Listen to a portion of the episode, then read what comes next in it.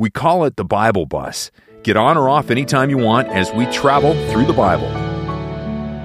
When they shall say unto you, Seek unto them that have familiar spirits, and unto wizards that peep and that mutter, shall not a people seek unto their God for the living to the dead?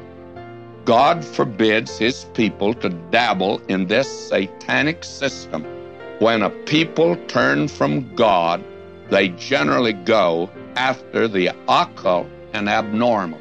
And then even Christians dabble in this. Many of them talk about they are a group that are casting out demons. My friend, I'm not in that business. I'm preaching the gospel of the grace of God and the Word of God, and that will take care of all the demons.